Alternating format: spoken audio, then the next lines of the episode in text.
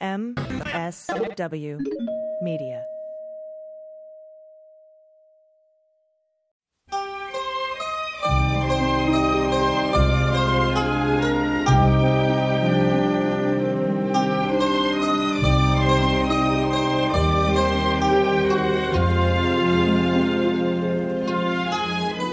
Ah, that little farce you played with my sister.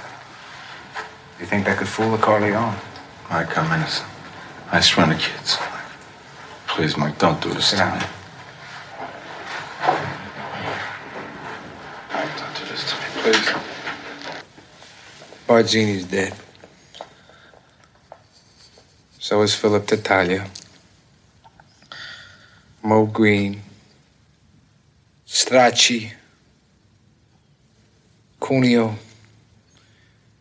Today I settle all family business, so don't tell me you're innocent, Carlo. Admit what you did. Get him a drink. Don't be afraid, Carlo. Come on, you think I make my sister a widow? I'm godfather to your son, Carlo. No, Carlo, you're out of the family business. That's your punishment. You're finished. I'm putting you on a plane to Vegas. I want you to stay there. You understand? Mm-hmm. Only don't tell me you're innocent. Because it insults my intelligence. It makes me very angry.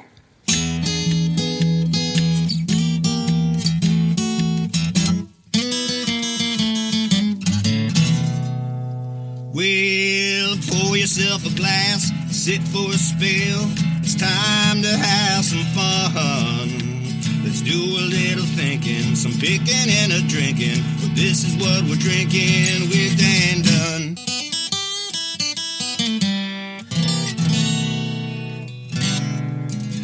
Oh.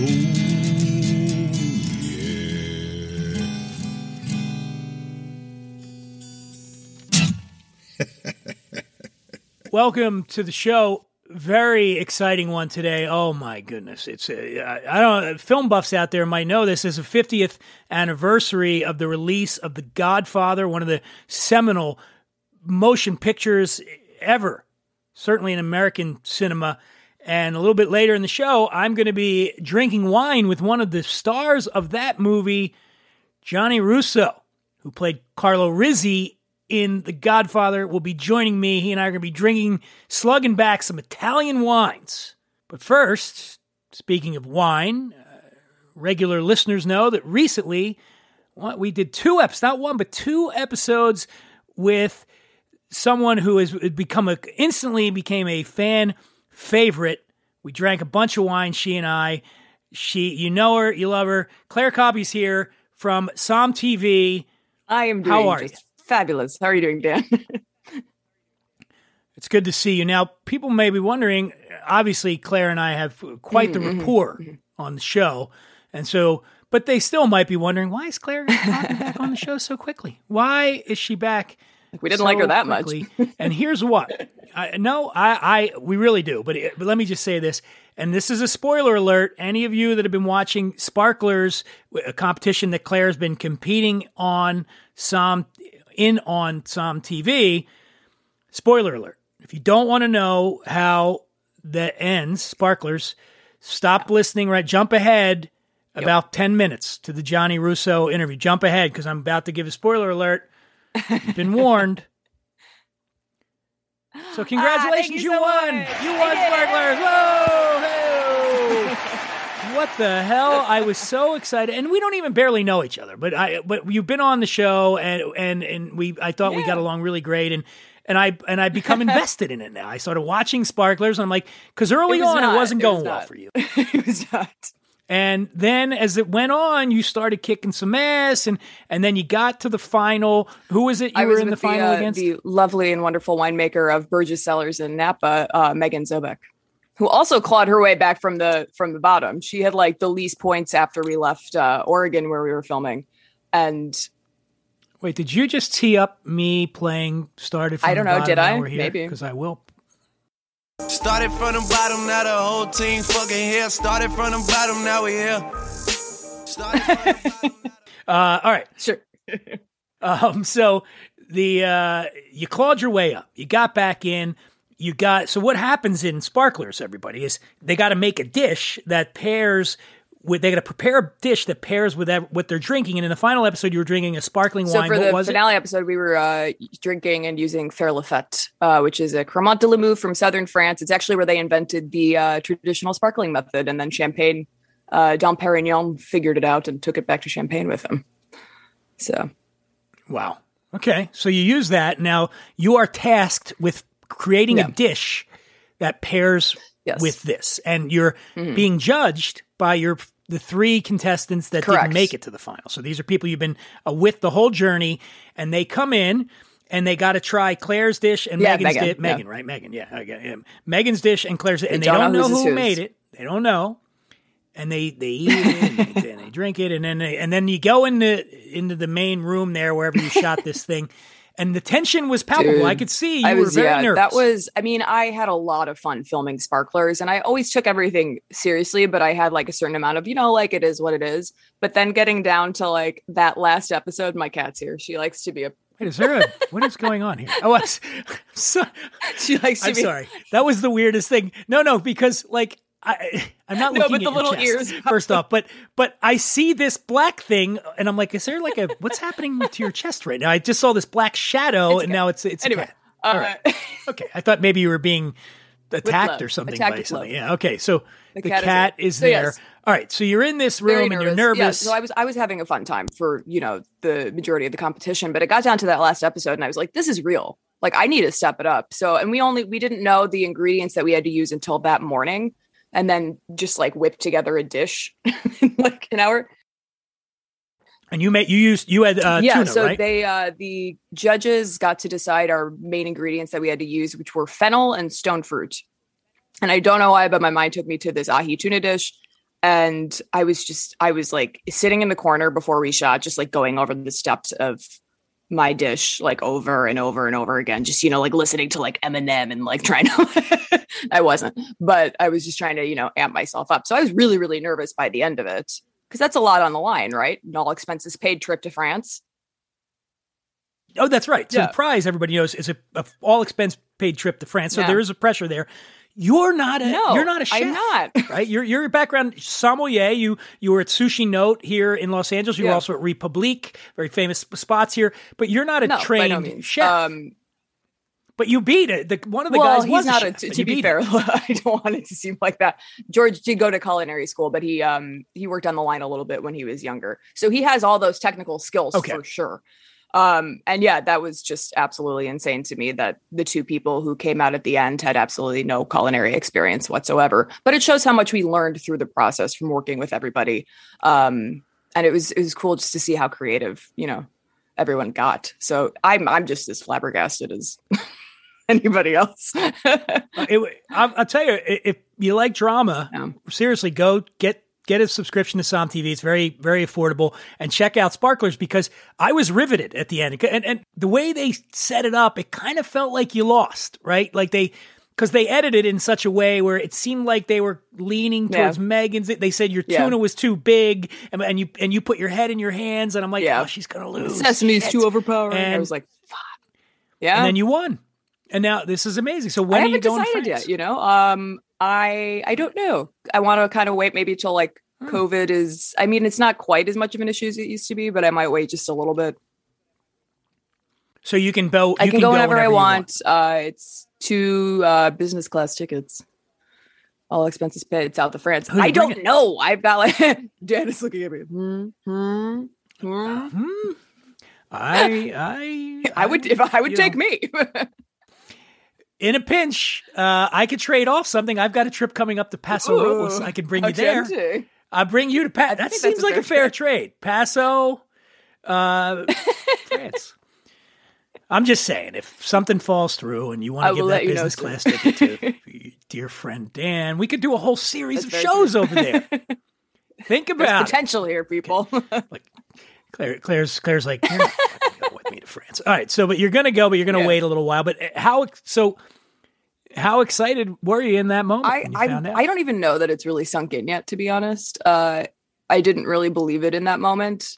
Cause and I said this on the show, like I I haven't really won much in my life. I mean, I have a very wonderful life and I've, I've won that and I have beautiful people in my life, but I don't like ever win stuff. so I was really uh I was Okay. very shocked that I won it. And and there's also this weird thing. I think Megan talks about it at one point. You also kind of feel bad because like these people are your friends by the end of this journey, and like you want everybody to go to France with you. You know, Oh, fuck them. Come on. You So deserve they, it. Though I mean, like look how hard they work. Look at all the beautiful dishes they made. So yeah, Look, Claire, I got friends that got podcasts and they don't do as well. Eh, Okay. What are you gonna do? Get better. Better. That's what Get that's what I say. No, I'm kidding. Sucks You to suck. do better. No, I I understand what you mean. You you wish Yeah. everybody could go, but but you did. There was a. It's funny because I think you said something like that. You're like, either way, I'm going to be happy, but I'm going to be happier if it's me. You know, and and it was. So Yeah. that's amazing. Well, I just I don't. want I know you're very busy.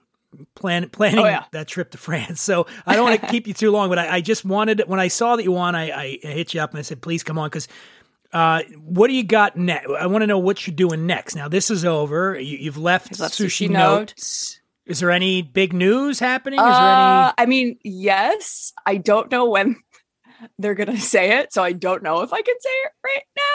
But I'm keeping busy. Okay, right, I don't know. Uh, yes, I'm keeping busy. Uh-huh, right. I don't know if I can Okay, say it or not because uh, I mean when they said they wanted to. Okay, I will say Whenever it. To you you can say it, we'll have you back on. It's not like this huge like. I'm working for the Secret Service. I'm the I'm the Secret Service in Somalia. they don't drink much, but That's a movie. That's a movie Yeah. plot. Maybe not. Yeah. Uh, well, listen, uh, Claire, where can we find you on the social, social media. will be at Claire underscore Coppi at uh, on Instagram.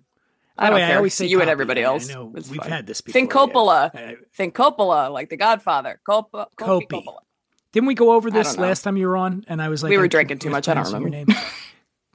Copy. Uh, listen, everybody, check out Claire Coppi on SommTV, Sparklers. Even though you know what happened already, but you know, um, it's still Fun. worth watching. I mean, it's it's it's it's a lot of fun, and you learn a lot about wine. And we'll have you back on when you make your next. That'd be uh, awesome. Thanks, Jan. I always like talking with you. Godfather, I don't know what to do. I don't know what to do. You can act like a man. What's the matter with you? Is this how you turned out a Hollywood Pinocchio that uh, cries like a woman? what can I do? What can I do? What is that nonsense? Yes, Don Corleone, you're right to ask, what is this nonsense? It's a podcast, that's what it is. And like I said, coming up in just a couple minutes, I got Gianni Russo. I'll be drinking two wines with Gianni. I want to tell you about them quickly so you know what we got going here. Uh, One, the first one is a, a, white wine called Umani Ronchi Casola di Sera Verdicchio de Castelli di Jesi. That's a mouthful, right? Umani Ronchi is the that's going to be the name of the, the winery. I think about that one. Okay, that's U M A N I, and then second word R O N C H I. As I said, this is a Verdicchio. Verdicchio is the name of a white grape variety. It's made in the Marche region of Italy. There are two denominations there. Uh, one is the one I just mentioned, Verdicchio de Castelli di Chiesi, and then Verdicchio di Matelica. Not Metallica, Matelica. This one is a de Chiesi. Uh, the, the is the bigger production area there. Okay. Verdicchio produces wine. It's got a lot of acid, good structure. They you, they tend to show the fruit flavor. This Umani Ronchi certainly does. You get a lot of lemon and grapefruit in there. Always, uh, I always find a little almond character in it as well. And this is a dry white wine. There are some that make sweet ones, but th- this one here is a dry white wine. It's very similar to uh, there's another uh, Trebbiano di Soave is a grape that's very similar to Verdicchio Trebbiano di Lugana and Trebbiano Valtenesi. These are all grapes that are very similar to Verdicchio, not to be confused with Verdea, which is a different or Verdejo. Oh, it's all so confusing. but what is not confusing is that this wine is delicious and made on vineyards that are between 8 and 30 years old. Oh, it's lovely. And it's $20 a bottle. But Gianni and I are, I don't want to give away too much right now. Gianni and I are going to get into that one when we talk to him, but I wanted to lay the groundwork there. The second one we're going to be drinking is a red wine from a producer called Caparzo. It's C A P R C A P A R Z O. And the wine that we're drinking is a Brunello di Montalcino. This is one of Italy's most famous regions in Tuscany uh, right up there along Chianti Classico. I mean, these are beautiful wines, red, black fruit. You get some vanilla. Spice. It's, uh, you know, uh, probably my favorite of all Italian wines, Brunello di Montalcino. And this Caparzo that we're drinking is just stellar.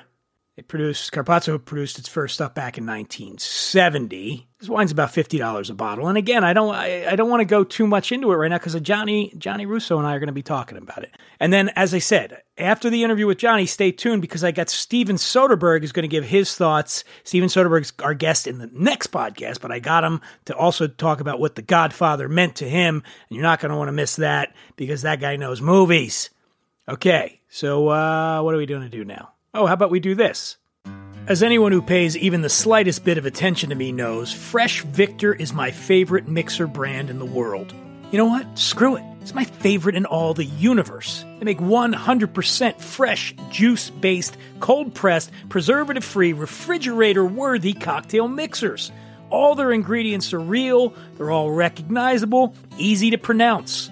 Lime, mint, ginger. See what I mean? Easy. Fresh Victor mixers are kosher, non GMO, vegan, gluten free, and light on calories, although they don't taste like it. Their seven award winning flavors mix deliciously with any spirit, wine, or sparkling water. Not only does Fresh Victor live and breathe sustainable practices, but they champion them. All their ingredients are fair trade, the packaging is recyclable, and the juicing plant is 100% solar. You get the drift. Right now, Fresh Victor is offering a pretty juicy deal to my listeners. Simply go to freshvictor.com, fill up your shopping cart, and at checkout, enter promo code WWD20. Get 20% off your order. Now's the time to treat yourself to the very best mixers on the market, and that's Fresh Victor.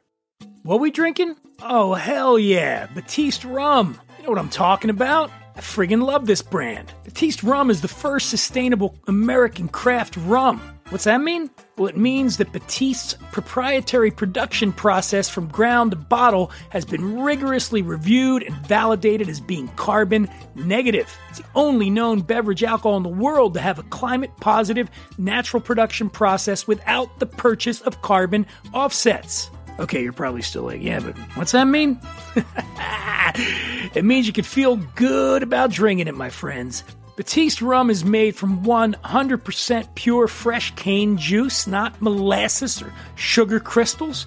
Most importantly, it's an incredibly damn delicious rum to be enjoyed neat or in cocktails. And Batiste rum has not one but two kick ass offers for my listeners. That's you go to batisterum.com. That's B A T I S T E R H U M.com. Fill up your cart and enter code WWD15 at checkout to get 15% off all orders. But if you want their delicious reserve rum, you can enter code RESERVE, get 20% off. Batiste rum is the absolute shiz. Proof that great taste with true sustainability is not a goal for tomorrow, but a reality today. Joining me now, a man who's made a career playing tough guys. Perhaps best known for his very first acting job, which just blows my mind. His very first acting job played Carlo Rizzi in a little film you might have heard of called The Godfather. But his career spanned over 40 films, including uh, big hits like The Freshman, Rush Hour, Any Given Sunday, Seabiscuit. You know all these movies. He's also an amazing singer. I was I, I was listening to some of his music. He's got an album called Reflections. I swear you, would think you're listening to Dean Martin and Sinatra when you listen to this record. It's it's fantastic. I suggest you check it out. He's got a, an autobiography called Hollywood Godfather, My Life in the Movies and the mob, and I am honored to have on the show Gianni Russo. Gianni, great, how are man. you? man? Thank you for having me. I really appreciate it. Boy, you know, got growing up with The Godfather, and and I, you know, I didn't know any of the story when I was a fan of the movie. I had no idea this was your your first film and your background. So let, let's let's start talking. So first of all, why while we're doing this, besides the awesomeness of having Gianni with us, is the Godfather premiere is coming up in a couple of weeks. Is the 50th anniversary of The Godfather, which premiered at the Loews Theater on March 14th, 1972. Now, Gianni, tell us what you were doing prior to this life changing moment. Well, basically, uh, from 13 years of age until this life changing moment, I was working for a, a very well known mobster called Frank Costello. He basically adopted me on the streets of New York. I was selling ballpoint pens because I was released from Bellevue. This is my second pandemic that we're all living through now. I got polio in 1949, was quarantined in a state hospital called Bellevue for five years. So when I came out, I, I took advantage of my affliction, my whole left side of my body, and I was selling ballpoint pens. And then I moved uptown in front of the Sherry Netherlands, and this guy used to come every day and give me money. He just felt sorry for me. And then we started talking, and he realized I was Italian, and uh, he made me an offer I couldn't refuse. By the way, Gianni, I got to I'm going to guess back then, back when polio was happening, they didn't debate online about how you felt about the vaccination. They were like, "You're taking the oh, fucking yeah, hello. vaccination. We're getting rid of polio." It wasn't. It, there was nobody going, "I don't believe in it." Right? No, everybody believed in it back then. story right? because I was I was six years old. I was already an altar boy, and I couldn't understand why is God this doing to us. You know, I'm six and a half. It's August. I remember it, August 19th. And I'm six and a half. They come and pick me up. They locked me up in Bellevue, which is a state mental institution, and they make a polio ward out of it.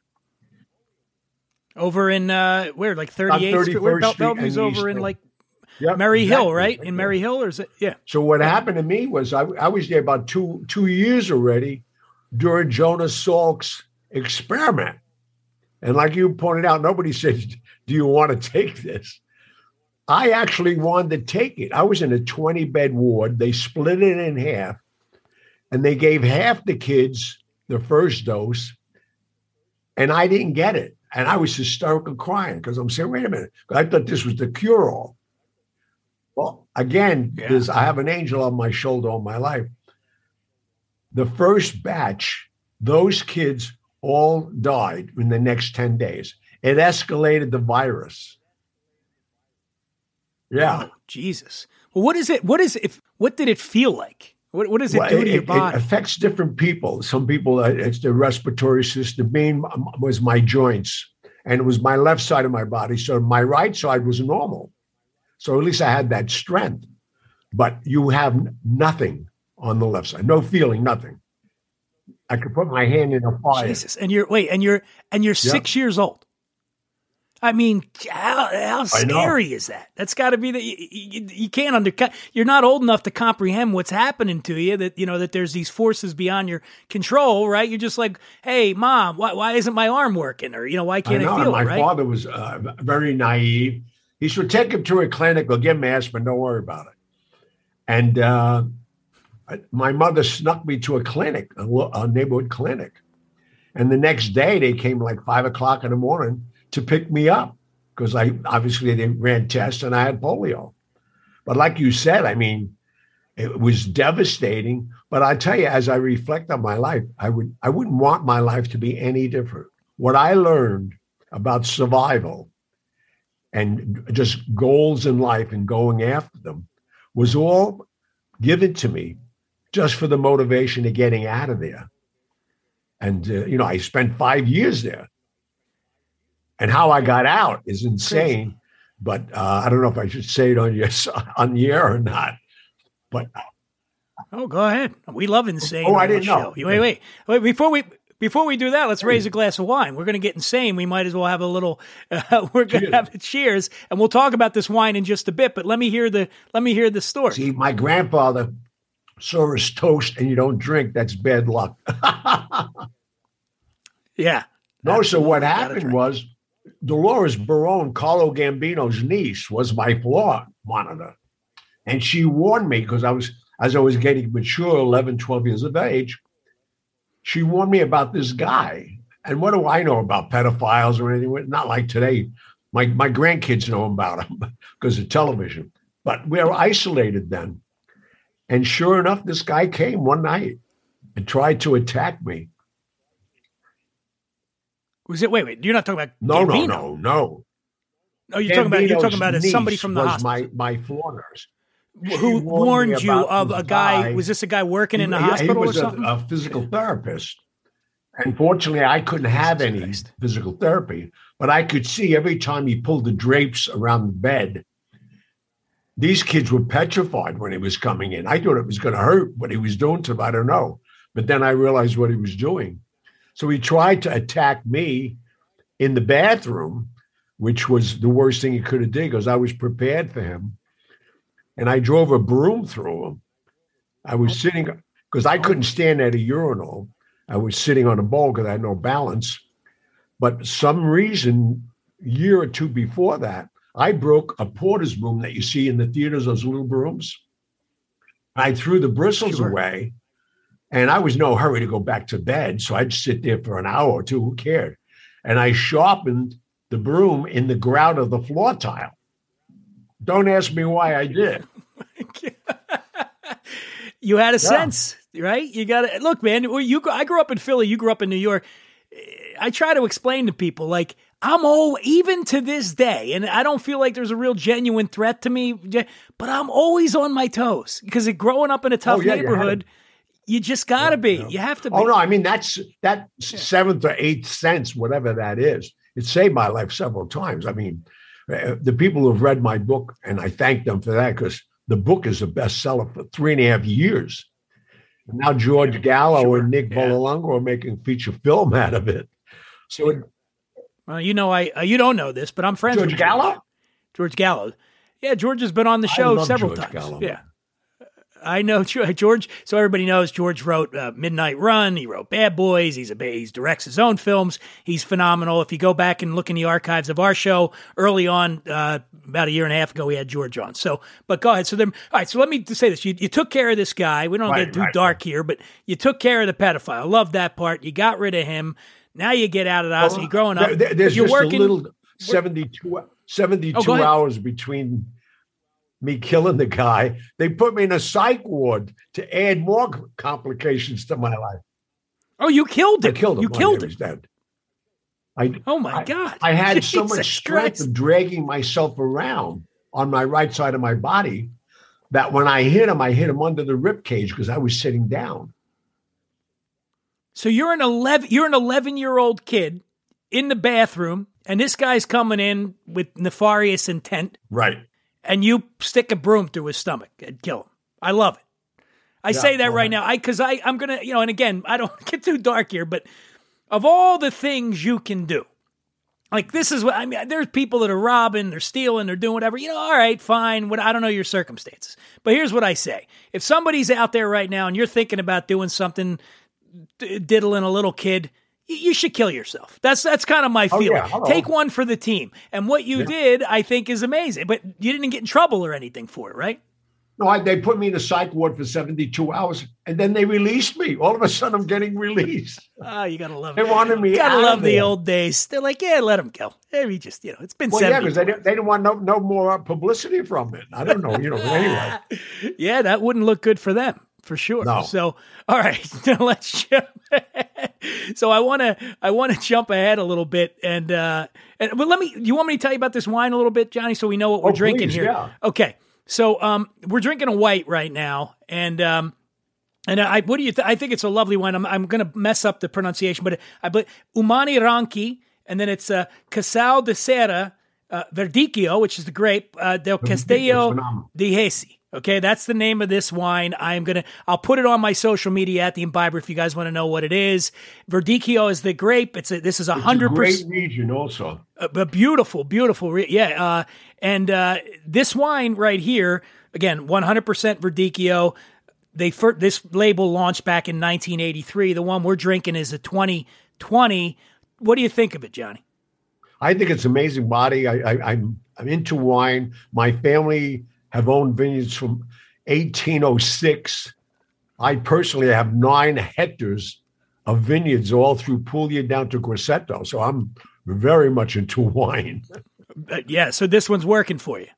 Oh, this is. I mean, not only that, it's it's it's it's a very expensive bottle. So I, I first of all, I thank you for the red and this. Well, this one, no, this actually, this white one's only twenty bucks. It- it- it's You're kidding me. yeah, this is only twenty. The red we're going to try Wow. later is fifty, but this one, yeah, for twenty dollars. And I, I, I got twenty dollars. and it's just for me. I'm getting, you know, I'm the nut. It's just got like this the flower. I get you get the wild flower aromas on it, and, and I'm Yeah, getting so, a lot of fruit, so like nice. peach and apricot and apple, and but it's richness to it, right? You're getting that. But rich- it's fruity, but not sweet. It's no, dry. no, no, exactly. Yeah, but it's uh, No, it's great wine. I'm lo- yeah, It's you're right. Afternoon. And to anybody out there, salute, salute Chendan. I'm. Uh, I got to tell you, it's uh, what a thrill it is. Uh, again, I've probably seen The Godfather a hundred times, and to be uh, tipping back wine with you is a, is a real treat, and I appreciate you doing it. Thank you. I so appreciate it. this one, and then we're going to get to the red in a little bit. But I, I got to tell you, this this Umani Ronchi for uh, for twenty dollars I can't believe that. steal. Yeah, it's a steal. It's funny because Western carries delivered it to me. Western delivers for me, so I can get it easier. Probably get it wholesale. Get it- yeah, well, now we know people, so we can get some to you. So, I thought it was like a 50 60 dollar bottle of wine. To be honest, No, it, it could be, but yeah. Um, so now, all right, let me tell me if I got this right. So now you, I love this sort of naivete that you don't even you decide you're going to be in a movie. You want to be in the movies, and you shoot. You're way ahead of your time. You actually film your put yourself on tape, which nobody was doing back then. Oh no, it was funny because you know my ego. I was like 25, and I was working for Costello all this time. Yeah. and I I got pretty well. In fact, this apartment he gave me, this apartment in New York on the Upper East Side, is 2,300 square foot. This is my dining room behind me. It's at 16. it's like unheard of. I just want to set the stage. So I had money, and my ego. I wanted to become an actor. Well, you're a good you're a good looking guy. You're a big guy. You're a good looking guy. So I got to figure people would think you, you had the movie star looks anyway. Well, they said that to me, and I said, okay, but then I heard all the trials and tribulations trying to get into business.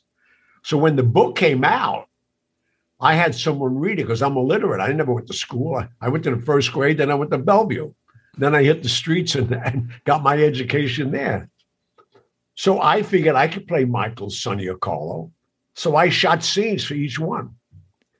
And then I did some research on Al Ruddy, who was producing, that he liked great cars and Chinese women. So I went to Folies Bergère. I was living in Vegas to the to the show there, and I picked up the only Chinese girl, and flew to L.A. Had my driver meet her at the gate of, of Paramount, and she drove my car in to him, and I had Betty McCart. I found out who his secretary was, and she gave me a drive on and I had this wrapped. The, the I did it on 18 millimeter Arriflex film because they didn't have tape yet, and I wrapped the I wrapped it in the Godfather uh, book cover, and she hand delivered it. And unbeknownst to me, they passed it all around because the film I bought was old and had a sepia look. And Coppola was trying to talk Paramount into sh- shooting the whole movie in sepia. So everybody saw my test. That's amazing. but they tell you you don't. You're, they're like, no, you're not going to get the role. Oh yeah, but they, they said, you know, we sorry we misled you. There was an article I read that they're going to Italians will be Italians, Jews will be Jews. So I put it in, but then I started working my magic through the mob, and got Joe Colombo to speak for me, and I got the part. and you got the so I at least as I understand, I, I I think originally they wanted they studio wanted James Caan to play Michael Corleone eh, hard, Right. and Coppola went to the mat on that and said he wanted Pacino, and then that in a way led to you getting the role because he got his way. So so uh, James Caan became Sonny, the brother. Yeah, and, and a good friend of mine, you may, even know him, Carmine Caridi. Was, uh, Carlo was going to be Carlo, and he got out. Carlo. No, he was going to be Sonny. Oh, He was on a play. He was a play, The Man from La Mancha, and they thought it should be a big guy. So what happened? Some other friends of mine, Kirk Kerkorian, which you may know that story, or he he owned the studio, and he was he was making a movie called The Gang That Couldn't Shoot Straight, Yeah. and Pacino was already cast for it. So they switched him out, and like you pointed out, they needed the labor unions and they needed the cooperation of the neighborhoods. And it's in, I'm in James Patterson's new book, Defense Attorney. I'm so proud of being in it. But on page 70 and 71, they have the whole scene with Joe Colombo getting me the part. So it's just going to contradict the offer that's coming out because they didn't put that in at all.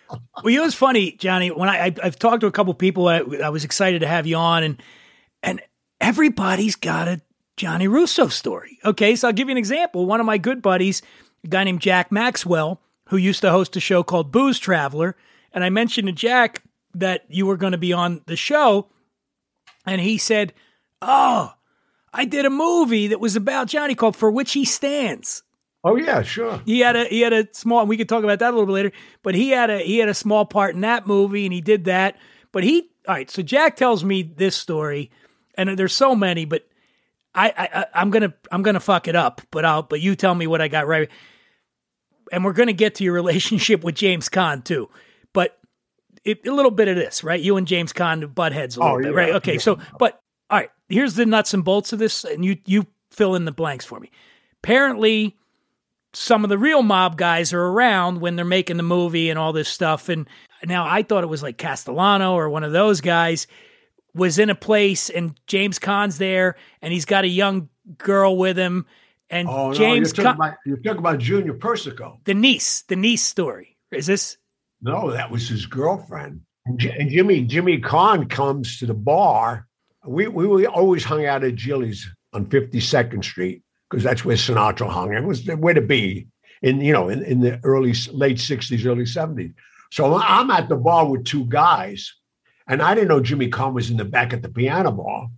And he comes out and he says to me, "Ju- Junior Persico's back there. I said, I know Junior well. And he's it. This is a ma- this is a mafioso. Oh, he was a major guy. He just died in prison. He got life in prison. Okay. This is a major guy. When Colombo got shot, just to set the setting right, on June 28, 71, while we're still making the movie, they shoot Colombo during the rally. This guy took over then. So he was ahead of the Colombo family. Okay. Got it. Jimmy Caan comes out and says, Oh, Junior's back there with his daughter. He'd like you to come back and meet him. And he's fucking with you. He know, you know, he, know, he knows. Oh, no, he yeah, knows. Okay. Yeah. yeah. Jimmy hated me from day one. I'm pulling up. He's coming up with a Ford station wagon. I got a Bentley driver with a Chinese chick chauffeur me taking me on a set, and I'm bringing Brando to the set every day. And they hated me. I'm not a thespian. I never studied anything. These guys all went to school. And when Jimmy got that part, from that day on, he thought he was Sonny Corleone. So I thought maybe he was, you know, uh, you know, one of those actors that got into character. meth- like a method guy. Yeah. Yeah, I mean, I could backhand this guy and knock him out. When he gave me that beating, I, I, I, I Oh, I want I want to get to that in a little bit, but let me. So he comes out and he tells you. So you're going back there to say hi, thinking that he's with his daughter. yeah, and I get up and Jun- Junior gets up. Now, this is the guy that Jimmy's been kissing his ass to be around. Junior gets up, we hug, we kiss. He don't know how long I know this guy. And I look over Junior's shoulder and I said, Junior, your daughter's gorgeous. and his face twisted. This guy is one of the meanest guys in the world. And I knew from that minute, second, I said, have a great night. I looked at Jimmy and I walk away.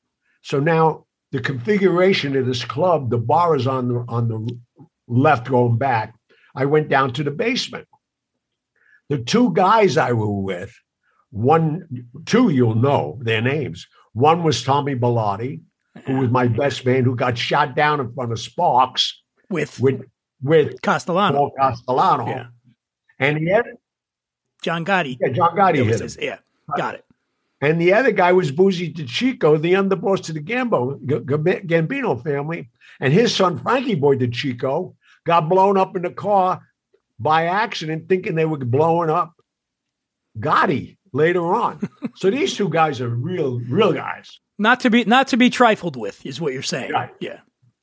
Tommy catches me going down to the basement. I tell him I'll be right up and go to the bathroom. Two of Junior's guys follow me down. Oh shit. So Tommy gets boozy and they take their time going down the steps. Now, one of Junior's guys is against the bathroom door, and he the other guy's fucking with me near the, urinal. I'm going to the urinal. There's only one urinal. And he said, Oh, you're a wise guy. I said, well, Excuse me, I'm going to the bathroom here. He said, oh, No, you're fucking with Junior. And with that, as soon as I said that, Tommy's like a bull. He hits the door. The guy is a small bathroom, goes and hits right across to the sink. Tommy gets him, bangs his head on the sink. He's done. And now he sits here. I go, What are you going to do? This guy's a smart ass. He called Junior's girlfriend his daughter. So Tommy said, What'd you call him smart? Bing, he hits him. He said, Let me just tell you something. That prick that you're sitting with, James Caan, came to the bar. I heard him say that that was his daughter. Now, the only guy that could talk to Junior is Boozy DeCicco because he's a made guy. Tommy wasn't made yet. So Boozy says, let's go upstairs. We straighten this out. So I couldn't wait. We go in the back. Junior and Boozy go in the kitchen. Next, one of Junior's guys come out and get Jimmy. Jimmy ain't there two minutes. You hear pa pa. Junior hits him, and Junior Junior and Hit, I hits had- James Caan. yeah. Okay. And James Caan uh, Jr. has one arm that's deformed. With this, call, they call for me. And Junior hugs me, so I'm apologized. This guy told me what went on. He said, Now, Jimmy, you want to be in this thing called what we are, what's ours? You want to be a part of this? We're gonna t- I'm gonna teach you a lesson. From now on, they own you. He gave me to he gave him to Boozy to Chico. Tommy wanted to kill him right then and there. I said, Tommy, the movie just started. You kill him, my career's over. It's over. Yeah. Oh my God. but we still own him. We still own him now, right to today. But Tommy's dead, everybody's dead. I didn't care. But That's amazing. that's why he hated me. And then I read it. I read something that you, an interview you did a while back, and you said that you know, so the infamous fight scene in The Godfather. So basically, Carlo whacks around Talia Shire's character, his wife, and James Caan shows up, sees her.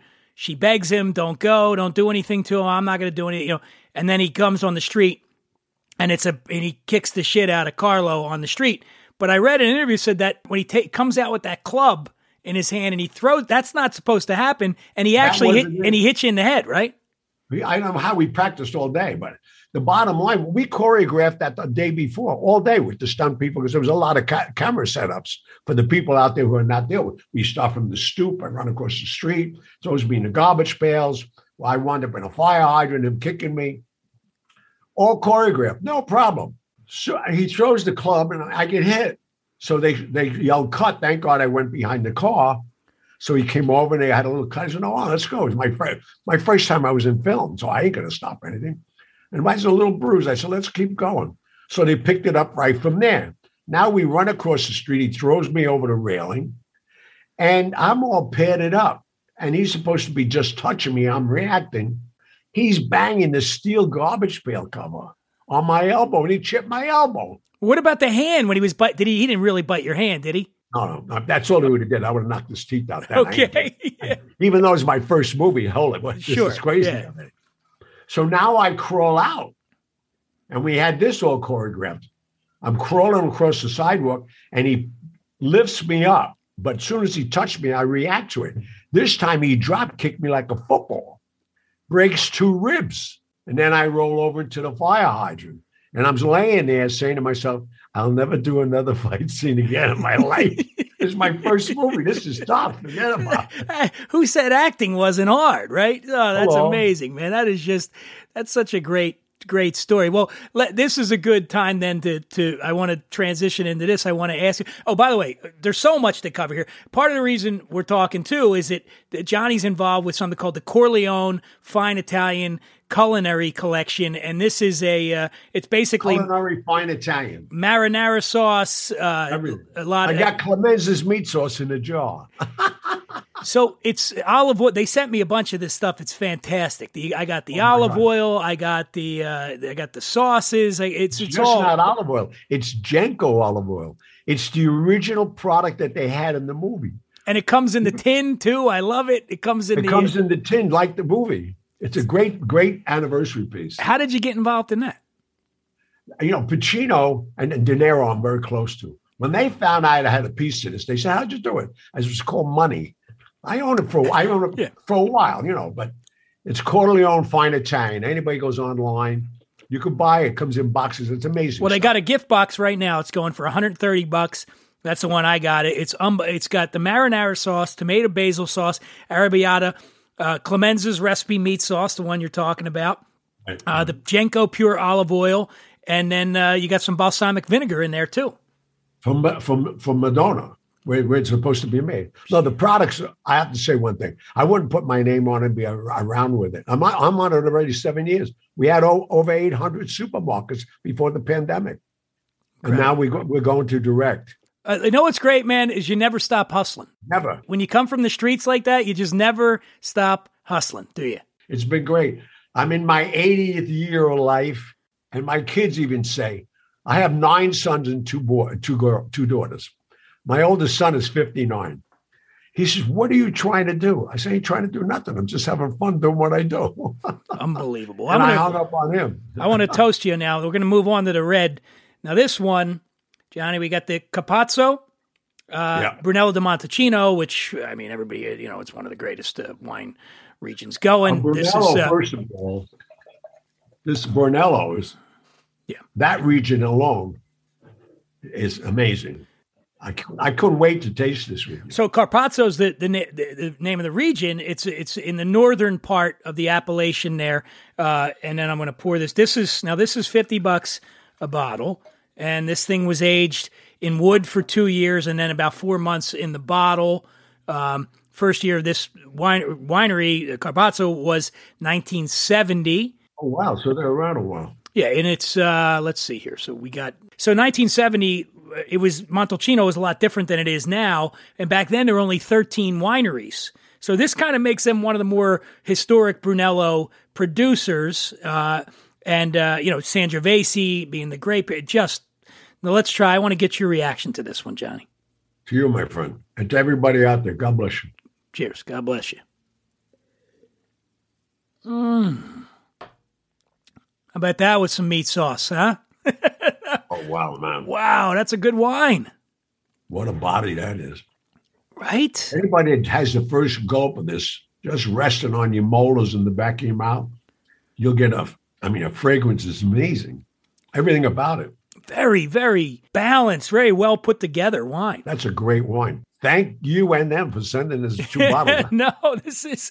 I I, know mean, what I'm drinking. I know what I'm drinking tonight. well, it's funny because like it's like it's that kind of. This is a 2016, by the way, that we're drinking right here. And by the way, it- you know, it's this is the kind of thing where it'd be just awesome. I wish I was in New York right now. Go out tonight, and you and I go out and get a nice, a nice uh, dinner, get some meats and pastas and whatever. This would be a great wine to have. oh yeah, that. phenomenal. I mean, Great. it's Full uh, body. Good. I- yeah. I'm really, I'm really liking this. It's uh, Give you a nice Friday afternoon glow.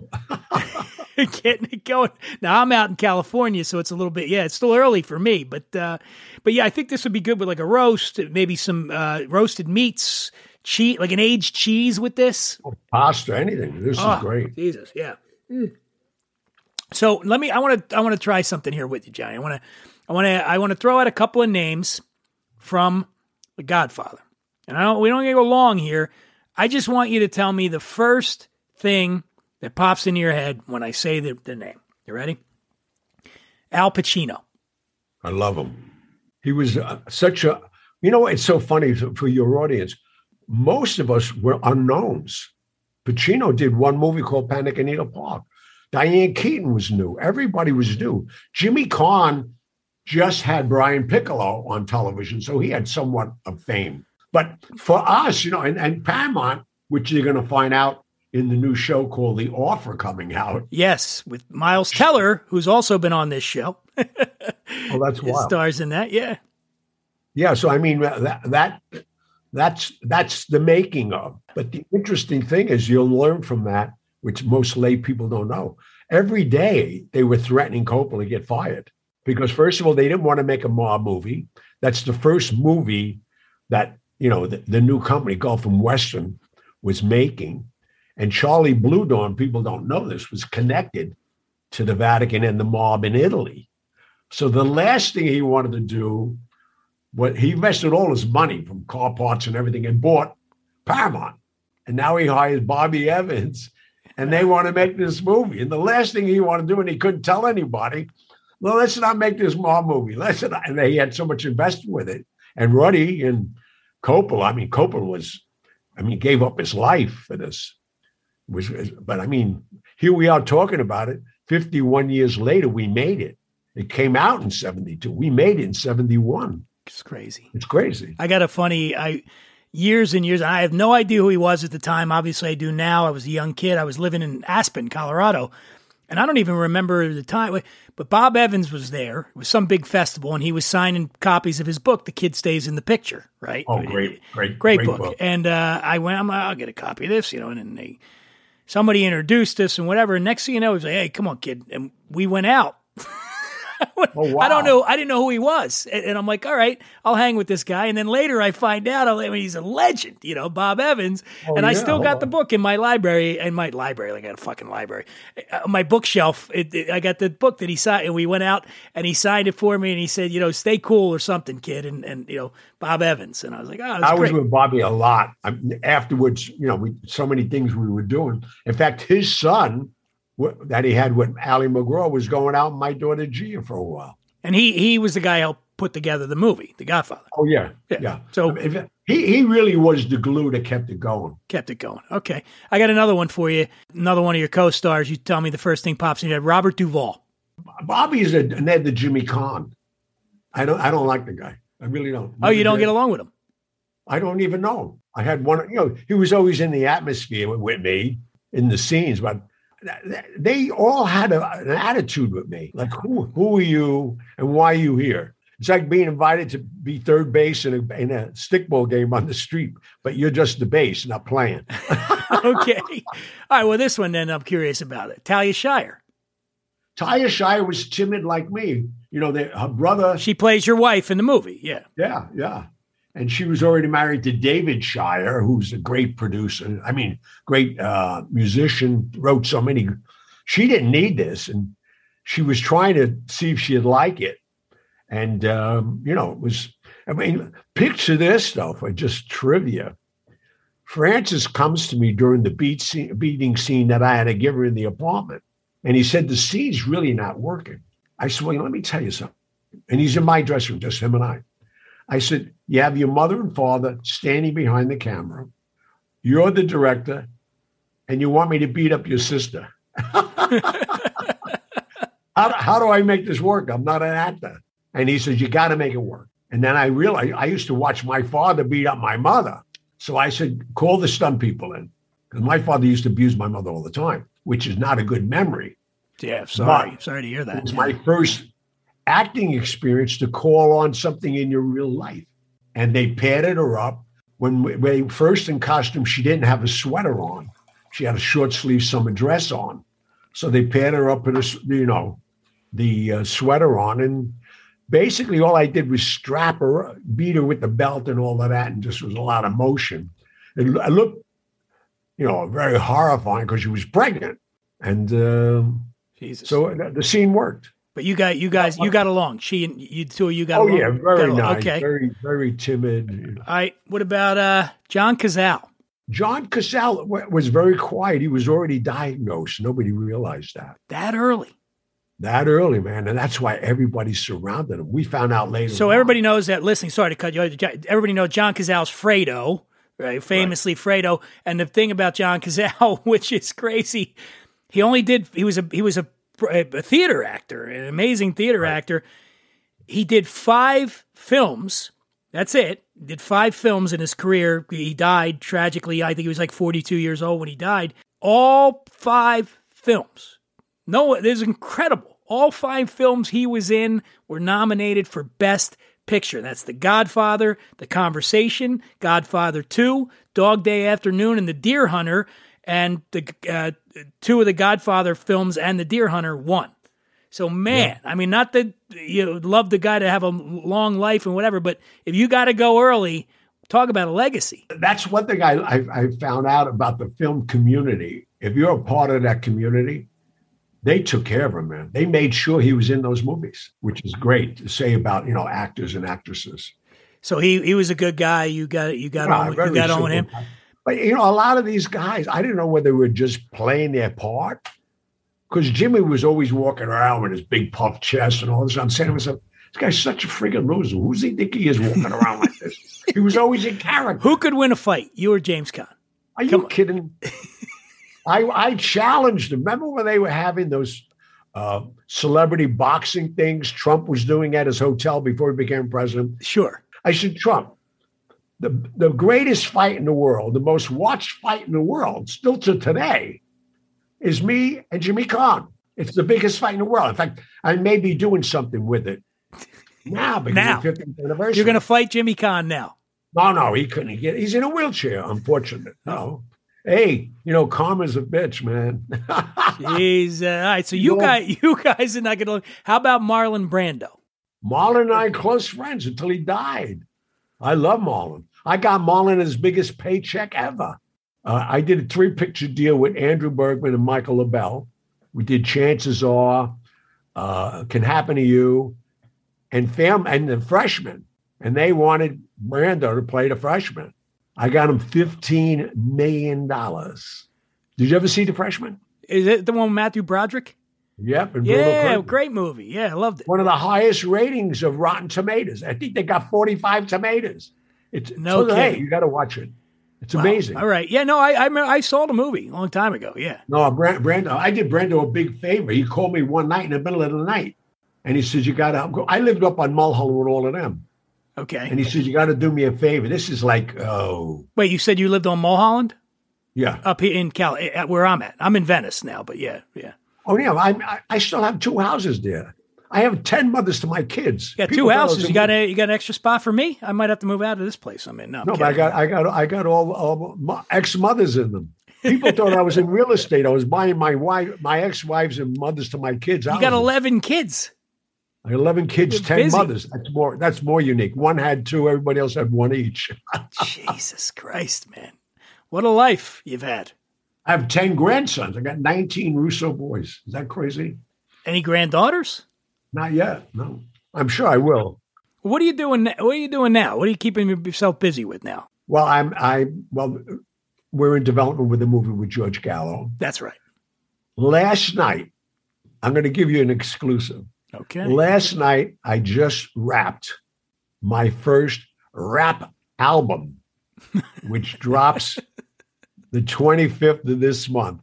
And you won't believe who I made it with Joel and Arsenic, the heat maker, multi platinum guys. When you hear this, they took my book. I got to send you some tracks. Yeah, I want to hear took my- this. They took my book and wrapped it. I can't believe it. It's never been done. How does it even come to be? Did they reach out to you? They said they'd like to do it, and I said I'm in. And uh, it's it's coming out. It's dropping the 25th. We were we were going to do it March 14th, but now the movie's going into the theaters, so we're going to capitalize on all of this. But when you see and hear this, you're not going to believe it. What's the name of the song?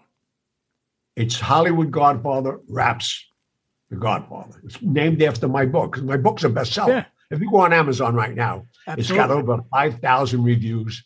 Nothing And by the way, I uh, by the way, normally I would have read ahead of time. This thing came together so quickly, I didn't even have time to do it. But I did order the book, so I am going to read the book. I'm super excited about this, because I not only do, do you and your life, and there's so much more, and I would love to have you back on the show another time because Anytime we, you want, 'cause we can get back into it because there's just too much. You, you've had, I mean, your life in Vegas, and I, we can go into all that sometime too. But not only just what you've done and and how you have always managed to stay ahead of the game in, in a lot of ways. You're undaunted. You know, you just keep going. It's like, all right, this thing, now I'm going to do this thing, now I'm going to do this thing. And it seems like everything you're doing is successful, which is phenomenal. Whether it's singing Well, or acting. ironic. Yeah. It's ironic you should say that, Dan. These clothes I have on, it's my clothing line that's launching next month. Of course. Can I? I got to get one of them jackets, by the way. I need one. It's called it's called La Cosa Mia by Gianni. Uh, you know, like La Cosa Nostra. Yeah, La no, Cosa. Mia. It's so crazy. I I- look. I went with the leisure. Uh, I went with the leisure shirt for you, which I think is sort of the Sopranos esque leisurely. Uh, what do you call it? well, this? if I was if I was a soprano, I would appreciate it. I dress. well, Gianni, I'm gonna be. I'm gonna be in New York City When? in a couple of months. I, I do a show. I do this show. Uh, there's a comedy club called The Stand off of Union Square, and I do the show there. You know, every couple months I go. We do. We, and I'll tell you what, man. When I come to New York, I am going to be hitting you up for sure because uh, I Well, would love please, to. no. I would love to hang out in New York with you, and and, and Well, I'll make a dinner for you, you too. I would. I, I I'm in, and we'll have you come and do and sit in with us on the show, which would be amazing. My pleasure. Yeah. Uh, pleasure. I, I again, everybody out there, uh, there's so many things to to get, but I, your first thing you want to do is you want to pick up you want to pick up Gianni's book. It's called Hollywood Godfather: My Life in the Movies and the Mob. You want to go and get the the Corleone Fine Italian Culinary Collection. I love it. I, I'm just the olive oil itself is worth it. Is worth it. Just getting it in that old tid can. I love it. Obviously, The Godfather. Fifty years. Fifty years. Do yourself a favor. Get the bottle of Caparzo. Caparzo. Get the Umani Ronchi. And sit down and drink this, and you'll think of Gianni and I while you're watching The Godfather. Gianni, like I said, man, I we're definitely having you back on because there's way too much to talk about, and uh, and I got to thank you so much for for taking time No, out, thank and you, sitting Dan. I me appreciate here. it. Yeah. Thank you so much. Anytime you want. You Love have my it. numbers now. I got you, man. You're my buddy. Man. I, I'm not saying call my people. Call me. Call you directly. Thank you, Gianni. Thank you. You don't come to Las Vegas and talk to a man like Moe Greene like that. Fredo, you're my older brother, and I love you. But don't ever take sides with anyone against the family again. As promised, we're going to wrap up with the great director Steven Soderbergh giving his thoughts on The Godfather. We'll let Steven have the final word today. I do want to invite you to follow me at The Imbiber on Instagram and Twitter. Podcast has its own Instagram at WWD underscore podcast. In addition to hearing from Steven at the end of this show, he's going to be our guest in the next show. Exciting stuff, talking about his new movie, Kimi, and some other stuff. Thank you for uh, tuning in, folks. I really love having you here, and I want to thank Gianni Russo for joining me. And uh, what else? Who else? Oh, and Claire Coppi, of course, the great Claire Coppi. Follow them all. Just go and do it. And thank you. And uh, Steven Soderbergh, take us out, man. Will you? The Godfather was seminal for a lot of reasons, but most most obviously its its success, um, its its commercial success. But for for filmmakers, what was what was compelling about it was that Francis had blended the the approach to style and character that you would typically see in movies that came from other countries Japan, India, France, uh, Germany, and he, and he and he fused it with this very American narrative style. So it was it was just like watching somebody put, you know, the perfect algorithm together of how to blend these two ways of making films, and it just turned into you know those two approaches when blended the way he blended them turned into this thing that was bigger than either. And so that was it to me just really typifies what was exciting about the American new wave that was happening in the 60s and 70s was, you know, Francis's generation of filmmakers really taking advantage of everything that they'd seen that was made outside of this country and then using this kind of American ability to plot um, in a way that other other more elliptical films from overseas, you know, didn't view as important. Um, so that to me was what was so striking about it was it was it was both beautiful and completely riveting. And the math of the plot is just immaculate.